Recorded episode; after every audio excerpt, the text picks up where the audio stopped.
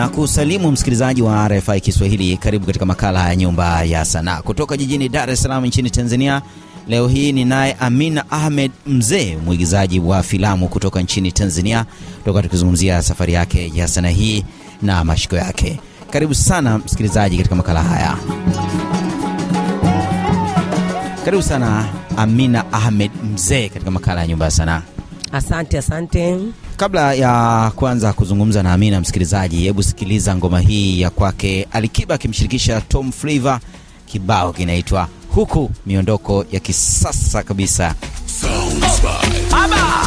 lako kibudu mededi ah, afanya utakavyo abredi ah. Baby, baby tuspendi ah, maisha yenyewe mafupi no dedi like ah, uko. Nishike ah, uko. Baby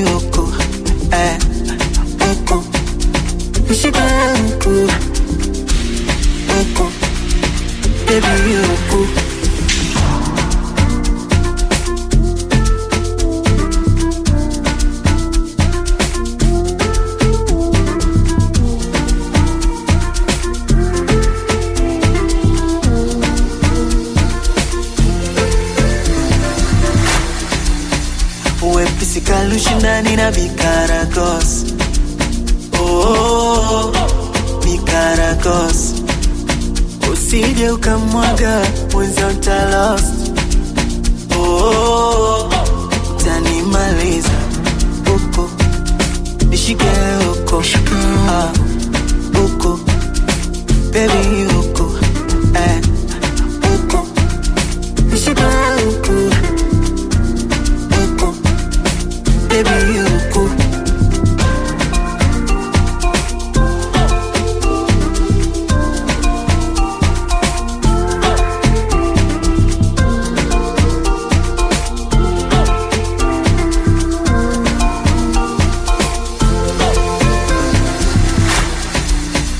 hope na Mona Lisa naisha wakati wewe unanimaliza unanimaliza.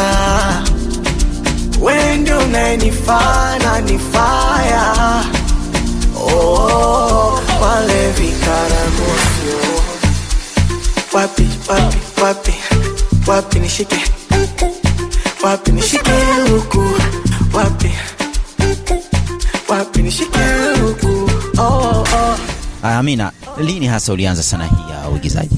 Ah, nilianza muda kama mwaka 1999 99 ilikuwaje? nilikuwa bado mdogo kasichana kagori kabisa, lakini mwisho wa siku baadaye nilikata tamaa, kila anavyofanya mambo hayaendi, nikakata tamaa, nikaenda nikafunga ndoa. Nilipofunga ndoa, mume wangu wa kwanza alikuwa hataki nifanye maigizo wala chochote, kwa hiyo nikawa nimepumzika kwanza kidogo. Baadaye nilipopumzika pumzika pale kwenye ndoa na nini, tulivyoachana mimi na yeye tukapeana talaka, mwisho wa siku ndo nikajikuta nime nime nimerudi tena kwenye sanaa baada ya kupata mume wangu wa sasa hivi ananiruhusu kufanya kazi. Kwa hiyo nikarudi tena kwenye sanaa, ndo hivi na hivi na hivi na hivi. Tunamshukuru Allah kwa ajili haya. Kwa nini, kwa nini mume wako wa mwanzo alikuwa hapendi ufanye sanaa hii? Yawezekana labda ni wivu tu na nini, sinajua wanaume walivyo yeah. Lakini nilimwambia mimi napenda hicho kitu na anajiona mbali kupitia hicho kitu, yeye akawa amini hilo. Igiza inabidi uache kila kitu, uwe mwigizaji, ujitoe kupitia ile sanaa. Kwa hiyo unajikuta uko bize na kazi, inatakiwa ufanye kazi ili familia yako ikue, kwa sababu miaka hiyo hiyo ndio baba yetu pia alifariki. Kwa hiyo familia yote nikaibeba mimi kulea wadogo zangu. Kwa hiyo mwisho wa siku najikuta natakiwa nitafute hela ili watoto wale wa, wa, waale wafanyeje. Kwa hiyo inabidi niende kazini. Kwa hiyo sanaa ikawa inani- inanitatiza. Nikasema nikipata mume, yeye alikuwa ananibebea yale majukumu ya kuwalisha wale watoto na nini, lakini akawa hataki nifanye sanaa. Kwa hiyo ndio ikawa vitu hivyo kama hivyo. Kwa nikuta hapo katikati kidogo nime nikaluzi kufanya sanaa, lakini mimi ni msanii wa muda mrefu, ila sasa hivi ndio Mwenyezi Mungu amesema sasa nionekane. Sawa, wakati ukianza sanaa hii, kuna filamu yoyote ilitoka ama kuna uh, tamthilia yoyote uliigiza ukiwa mdogo? Kuna tamthilia niliigiza nikiwa bado msichana, sio mdogo sana, lakini bado msichana, ya marehemu Saju Juma. Walishirikiana na mke wake nani Wastara, inaitwa Mboni yangu. mboni yangu ndio Yupo mle mboni yangu kama secretary pale. Ukiangalia bado kasichana tu kimbamba, yani ukiniona na sasa hivi tu vitu tofauti. Niliigiza. mme wangu akawa amesafiri, kaenda mkoani, alivyorudi akakuta nimeigiza mle, akachukua ile filamu, akaanza kuiangalia pale sebleni. Mimi nikawa napita pita pale nasema, "Eh, ukumwambia ukumwambia Nilikuwa sijamwambia, ngambia da, dada kafanana na mimi jamani. Akasema kafanana na wewe hapa kati ndo wewe. Kaambia hamna bwana sio mimi, kumbe ndo mimi na yeye alikuwa hataki. Kwa hiyo mwisho wa siku ndio huyo mume wangu wa mara kwanza. Kwa hiyo mwisho wa siku nikajikuta mimi tumeachana. Maana imetokea yeye tumeachana. Tulipoachana mimi nikafanya maisha yangu. Nilikutana huyu mume wangu sasa hivi nikamwambia baba, mimi napenda sanaa na mtoto wangu. kabla haja kuoa hapo sasa Kaja niomba, nikamwambia mimi napenda sanaa na mtoto wangu. Akaniambia mimi basi nitakuruhusu fanye sanaa, nitakuruhusu pia kuhusu mtoto wako. Nitampenda pia mtoto wako. Kwa hiyo akawa anampenda mtoto wangu kama wa kwake ambaye nilitoka naye kwa yule mume wangu wa kwanza. Na akawa sanaa yangu pia ameikubali. Ananisindikiza mwenyewe, naenda kushuti, nafanya ni hivyo. Basi mwisho wa siku kweli nikajikuta nilichokifanya kimeonekana na mambo yamekuwa yako vizuri. sawa tutazungumzia familia hapo baadaye kidogo lakini hebu tuzungumzie sasa kazi yenyewe ya, ya, ya sanaa mimi nimekuona kwa mara ya kwanza kwenye E, tamthilia ya Kombolela ambayo inaruka kwenye kituo kimoja, ilikuwa ikiruka kwenye kituo kimoja hapa cha kibinafsi jijini Dar es Salaam. Ulipata nafasi vipi ya kuingia katika ile tamthilia? hata watu wengi wameniona huko kama Siwa. Hata jina langu sasa hivi Siwa Siwa. Hata ukisema Amina sio wengi sana wananijua, wanajua sana kwa jina la Siwa Kombolela. Huko nilipata nafasi kutokana na tamthilia moja inaitwa Kigodoro Kigodoro. e, ya, ya Zamaradi Mtetema ilikuwa, lakini director alikuwa Lamata, ndo niliigiza mle, ndo aliotengeneza Kombolela aliniona mle akanipenda, akasema huyu dada hajapata nafasi, lakini anafanya anajua kufanya vizuri. Kwa hiyo yeye akanitafuta kupitia kupitia Kigodoro. Kwa hiyo alivyonitafuta, alivyonipeleka kwenye Kombolela akanikasti na nikafanya vizuri. Kwa hiyo nilipatikanika kupitia Kigodoro. Kigodoro. Kigodoro na yenyewe ulifanya, ulifanya, ulifanya vizuri. Yeah, nilifanya vizuri japo sini zilikuwa chache. Kigodoro nilipatikanika kwa ajili ya rafiki yangu anaitwa Fola Mvungi, alikuwa my best friend. Yeye mwenzangu alikuwa na anajulikana sana. E, ameigiza muda mrefu huyo. Eh, kwa hiyo nikawa niko naye naongoza naye na yeye anajua na mimi na talent ya kuigiza. Kwa hiyo akawa kuna audition pale ilikuwa inafanyika Mwananyamala. Fula akawa hajaenda lakini mimi nilienda. Nilipoenda nakutana na Lamata. Lamata akasema huyu dada nayo mbona ana uwezo. Alivyoniambia hapo kidogo nikaigiza kaona na uwezo akanikasti kwenye kigodoro nikacheza. Kwa hiyo siri zile zile chache ndio zilinisababisha mimi kupata kazi kwenye Kombolela. Mara sasa hivi niko mtaa Kasamoyo, mara niko Jua Kali kwenye Zuena, mara hivi. Kwa hiyo yote yote kutokana Neema ikafunguka. inshallah Eh, tuzungumzie uigizaji wako na mtindo wa namna unavyo unavyoigiza. Mfano kama kwenye Kombolela umeigiza mwanamke wa Uswahilini eh, anatoka familia fulani, hebu tusimulie pale. pale yale ni maisha yetu tumeigiza maisha yetu uhalisia kabisa yani kuna muda unaigiza unaona kama vile ndo maisha yako kabisa Mwambie msikilizaji ambaye ambaye anataka kupata radha, ile familia ikoje? Baba, mama na nyinyi mlikuwa vipi? sisi familia tulikuwa ni watu ambao yani tuko roko. kwanza familia roko za kiswahili na ni familia ambazo tumezalia nyumbani sacha mimi na mtoto wangu nyumbani dada yangu Kwa babako na mama yako, e, kwa baba yetu yaani watu wazima. Ea, asubuhi tunaamka tunaomba mia mia majirani, umeona tufanye kazi atusaidie. Yani wifi ndo mtu wa kuteswa, wifi ndo anafanya kazi. Kaka yetu ule mdogo ndo tunamtesa, ndo anatulisha kila kitu, lakini tunamdharau. Familia yani wakorofi, watata. Mwanangu ana tabia mbovu, lakini mimi ndo nashangilia. Wamama wengi wanafanya hivi vitu kama hivyo, wako Uswahilini. Kwa tulikuwa tunawakilisha wao wasifanye hivyo vitu, sio vizuri kwa watoto wao, lakini sio kama ndo maisha yetu sio maisha yetu, ila tunaigiza, tunafikisha ujumbe na ujumbe ulifika. Kuna yule kaka yenu kwani alikuwa ni mganga ama yule ni ujenja ujenja mjini? Yule ni mganga tapeli na maganga tapeli wapo kibao. Haya, msikilizaji, tupate ngoma kidogo, nikiwa naye Amina Ahmed Mzee, mwigizaji wa filamu kutoka nchini eh, Tanzania. B2K akimshirikisha Vanilla, kibao kinaitwa Lala.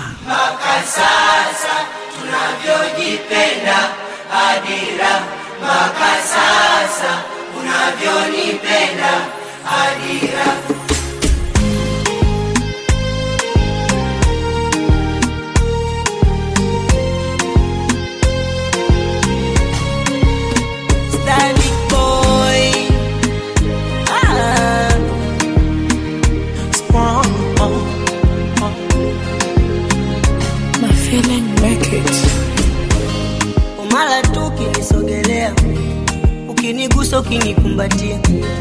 kwangu naona zawadi.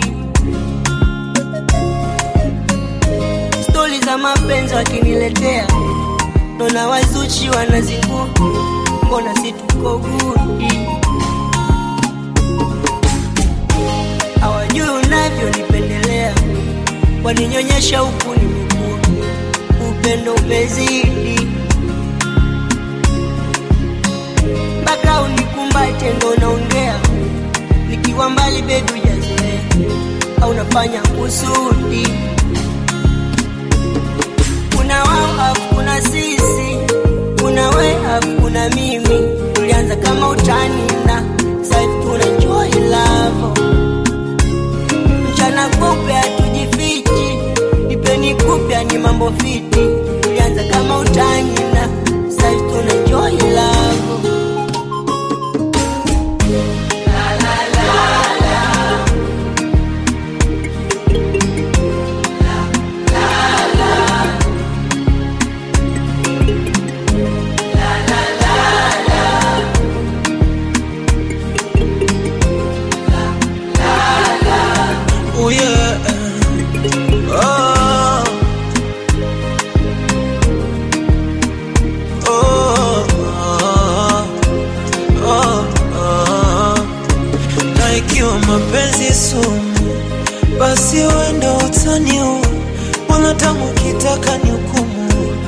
basi mama kunitete, mana sio mwilini tu, mpaka moyoni unanijua uwezo mambo digadi sina, ni mnyonge takulinda na dua.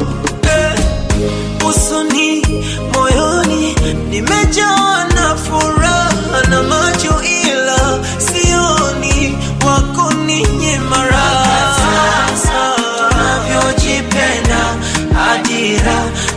mpaka sasa unavyonipenda adira mpaka sasa tunavyojipenda adira mpaka sasa unavyonipenda adira B2K akimshirikisha Vanilla, kibao kinaitwa Lala. Msikilizaji, kama ndio kwanza unafungulia redio yako, haya ni makala ya Nyumba ya Sanaa nikisikika kutoka jijini Dar es Salaam nchini Tanzania kwenda eneo kubwa la Afrika Mashariki na Kati kupitia masafa ya FM, hali kadhalika ambayo unapokea matangazo yetu kupitia www.rfikiswahili.com. Nasema asante na nipo na Amina Ahmed Mzee, mwigizaji wa filamu kutoka nchini eh, Tanzania. Baada ya Kombolela?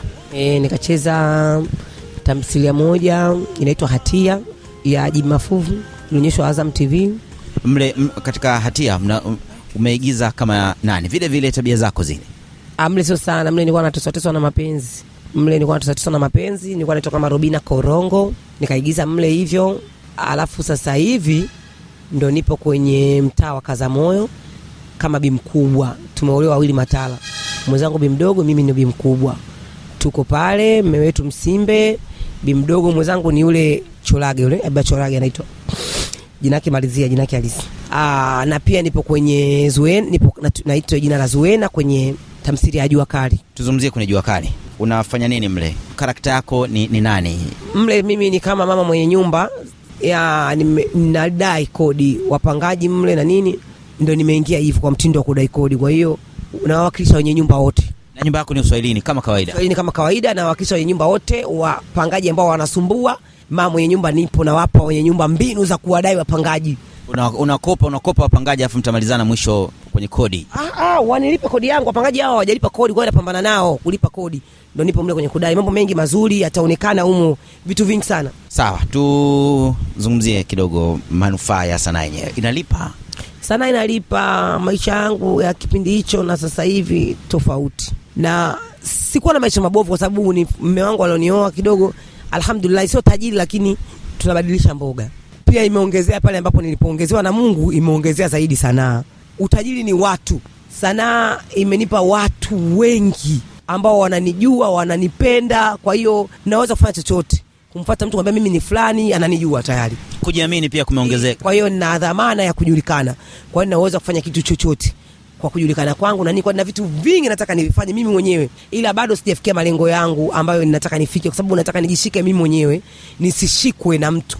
Nishashikwa na mtu, shaonyeshwa njia, nimeiona. Kwa sasa nataka niwe mimi ndo watu niwape kazi, sababu watu wengi wananipigia simu, watu wengi wanatoa meseji, wanataka kazi, lakini mimi mwenyewe nikiwa napewa kazi siwezi kumpa mtu kazi, ila mimi nikifanya kazi ya kwangu nitampa mtu mwingine kazi Mpango ukoje sasa? Mpango uko ni kwamba nataka nifanye kazi zangu, nataka niwe producer na nimeshafanya demo yangu, nishapeleka sehemu, majibu hayajakuwa mazuri sana. Kwa hiyo yale ambayo wamenijibu nitayafanyia kazi, nitaya nitaboresha na nitafanya tena, sijakata tamaa. Zipi ni changamoto kwa sasa kwenye sanaa ya uigizaji, haswa ukizingatia kwamba ni mwanamke? Changamoto ziko nyingi na changamoto hazikosekaniki kila sehemu, sio uigizaji tu, kila kitu ambacho unachofanya na mafanikio kina changamoto, kwa sababu palipo riski hapakosi matatizo matatizo. Kwa hiyo mimi kwa changamoto za upande wangu sasa hivi nataka nijishikilie mwenyewe. Kwa hiyo chanzo cha hela, kwa mfano mtu anakwambia lete demo yako nione kazi yako, kwa hiyo lazima uwe na hela ufanye demo upeleke kazi yako, Sijui unanielewa? Kuna hili swala la kwamba hawa ambao wana wana, wana, wanamiliki kampuni za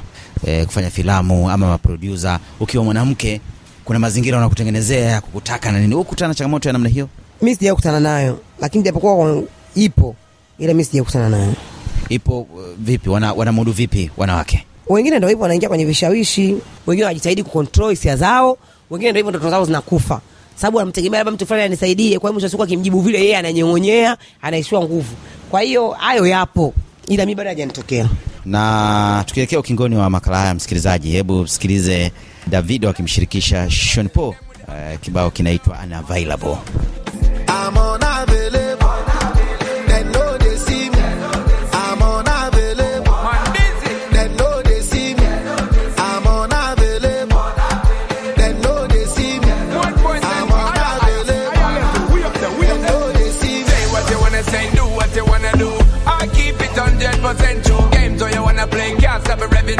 All lies you tell me hang you.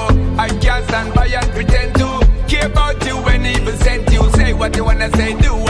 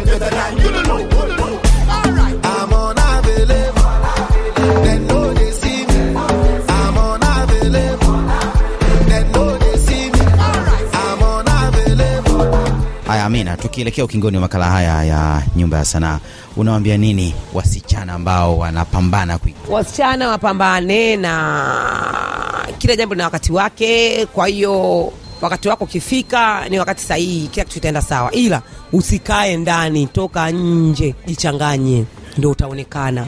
Ukikaa ndani, watu jua kipaji chako. una, una familia na watoto E, na familia na watu watano.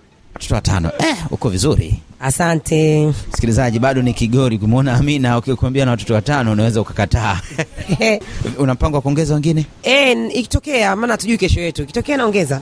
Wangapi uliwapata kwa mme wa kwanza na wangapi umewapata kwa mme huyu ulionaye? Kwa mara ya kwanza nipata mtoto mmoja tu, huyu sasa hivi nipata watoto wanne. Watoto wanne. Eh, kakukaa kilini wanne wengi. Wengi tunamshukuru Mungu, kila kitu Mungu ndo anapanga, Mungu ndo alipanga niwe naye. Unapanga kuongeza? Eh, ikitokea naongeza baba. Wacha bwana. Eh. Wangapi unataka kufikisha? Hata kumi, Yaani nitamani hata hao watano niongeza mapacha mapacha wawili nipate kumi.